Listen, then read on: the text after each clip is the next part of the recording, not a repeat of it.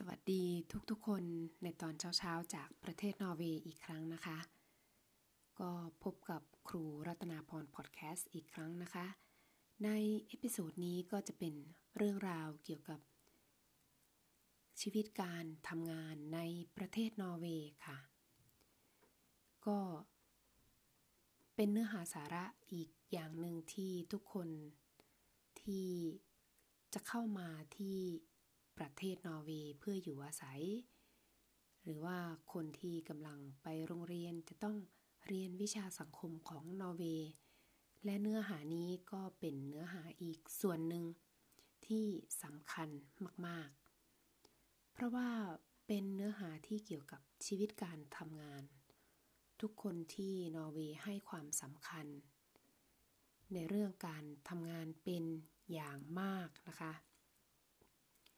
เป็นเพราะว่าเหตุผลใด เดี๋ยว เราจะค่อยๆฟังไปนะคะใน episode นี้ ที่นอร์เวย์เขาก็จะเน้นว่าให้ทุกคนทำงาน เพราะเวลาเกิดการทำงานในประเทศนอร์เวย์ ถ้าเราไปทำงาน ก็จะมีรายได้ เมื่อเรามีรายได้ เราก็จะต้องจ่ายภาษีให้รัฐบาล แล้วเงินภาษีนั้นก็จะกลับคืนมาพัฒนาสังคมพัฒนาประเทศชาติต่อไป อันนี้มันก็จะเป็นวัฏจักร เรื่องของชีวิตการทำงานแล้วก็รายได้ มันก็จะวนเวียนอยู่อย่างเงี้ยนะคะ เพราะฉะนั้นประชากรที่นี่เขาน้อยวัยทำงานก็ถือว่าน้อยกว่าประเทศอื่น อย่างมาก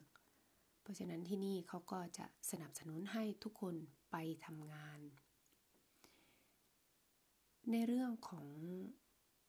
ภาษีที่เขานำมาพัฒนาสังคม จะยกตัวอย่างให้ฟังนะคะ อย่างเช่น เอามาสร้างโรงเรียน เอามาดูแลสุขภาพให้ทุกๆคน เอามาสร้างโรงพยาบาลจ้างเจ้าหน้าที่ เวลาทุกคนเจ็บป่วยคนทุกคนที่อาศัยในประเทศนอร์เวย์ก็สามารถเข้าไปนอนรักษาตัวที่โรงพยาบาลแบบฟรีๆทุกคนนะคะที่อาศัยอยู่ในประเทศนอร์เวย์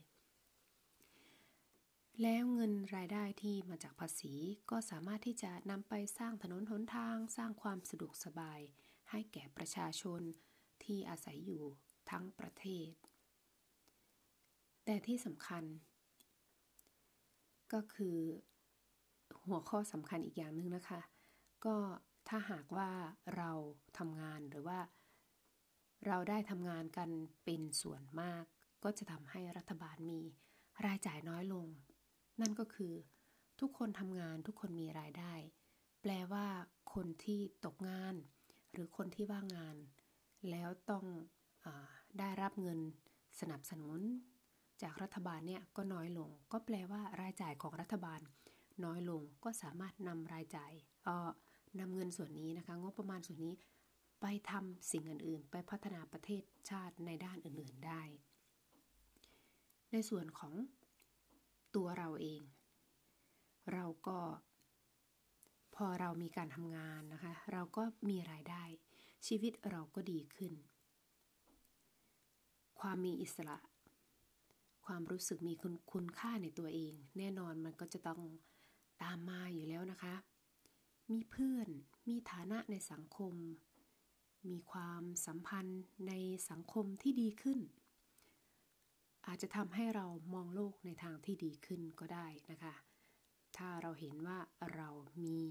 คุณค่าได้ช่วยสังคม ได้ทำตัวให้เป็นประโยชน์ และที่สำคัญก็ได้นำความรู้ความสามารถของตัวเราเองที่มีอยู่นำออกมาใช้ เพื่อให้เกิดประโยชน์ที่สุด ในนอร์เวย์ณปัจจุบันนะคะ อันนี้ไม่รวมถึงสถานการณ์โควิดนะคะ เขาก็คิดเฉลี่ยว่าประชากรประมาณ 65%อยู่ในสถานะการทำงานก็คืออยู่ในการทำงานเป็นช่วงอายุที่ทำงานนะคะ แต่ 65%นี่ก็อย่าลืมนะคะว่าที่นี่ณปัจจุบันเขาสามารถเกษียณได้ถึง 67 ปี 67 ปีนะคะกะเกษียณธรรมดา 63 บางคนอาจจะ อยู่ในช่วง 63 ปี บางช่วงอายุที่หนุ่มๆหน่อยก็จะเป็น 67 ปีนะคะ จะมีโอกาสได้เกษียณนะคะเเขาบอกว่าทำไมจะต้องอเรียนรู้ในเรื่องพวกนี้ เพราะว่าบางคนอาจจะคิดว่าประเทศนอร์เวย์เนี่ยมีรายได้ เยอะอยู่แล้วจากการขายน้ำมันอะไรอย่างเงี้ยนะคะ เพราะว่าเราก็รู้อยู่แล้วว่าที่นี่เป็นประเทศร่ำรวยติดอันดับต้นๆของโลก แต่จริงๆแล้วเรื่องการขายน้ำมัน เราที่นอร์เวย์ไม่ใช่ว่าเป็นแหล่งรายได้ที่สำคัญที่สุดของประเทศนอร์เวย์นะคะ ก็สมัยตั้งแต่นู่น ตอนปลายศตวรรษที่ 1960 นะคะ ประเทศนอร์เวย์ก็มีการค้นพบน้ำมันเป็นครั้งแรก หรือภาษานอชเขาเรียกว่าในช่วง slutten of 1960 t a l l e slutten of 1960 t a l l e อันนี้ก็เป็นช่วงนั้น ที่ค้นเจอน้ำมันครั้งแรกที่ประเทศนอร์เวย์ที่นูเชนนูเชนก็คือ ทะเลทางภาคเหนือของประเทศนอร์เวย์ รายได้จากการขายน้ำมันจริงๆแล้วก็แค่หนึ่งในสี่ของรายได้ทั้งหมด แต่รายได้ที่สำคัญที่สุดของประเทศนอร์เวย์ก็คือ รายได้จากภาษี แล้วก็ค่าธรรมเนียมอากรต่างๆ ซึ่งคิดเป็นสัดส่วนประมาณ 3 ส่วน4เปอร์เซ็นต์ไม่ใช่สิ3ใน 4 ของรายได้ทั้งหมด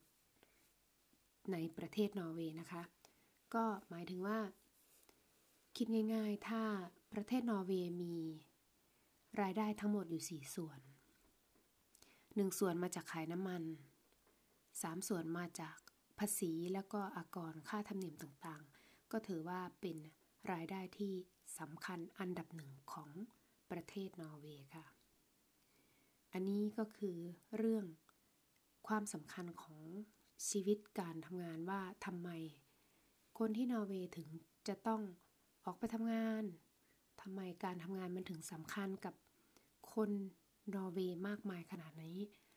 เพราะว่าประเทศนี้ก็เรามีประชากรน้อย เราต้องการแรงงาน เราต้องการ ให้ทุกๆคนมาช่วยจ่ายภาษี มาช่วยพัฒนาประเทศนะคะช่วยกัน ก็ อันนี้ก็เป็นส่วนหนึ่งเป็นนโยบายที่สำคัญของรัฐบาลเหมือนกันว่าทุกคนจะพยายามสนับสนุนให้ทุกคนออกสู่ชีวิตการทำงานนะคะค่ะ อันนี้ก็เป็นเนื้อหาเรื่องชีวิตการทำงานในประเทศนอร์เวย์ที่นำมาฝากกันใน episode นี้ค่ะ อย่าลืมติดตามกันต่อใน episode หน้านะคะ ขอให้ทุกคนมีความสุขกับ ทุกๆวัน สวัสดีค่ะ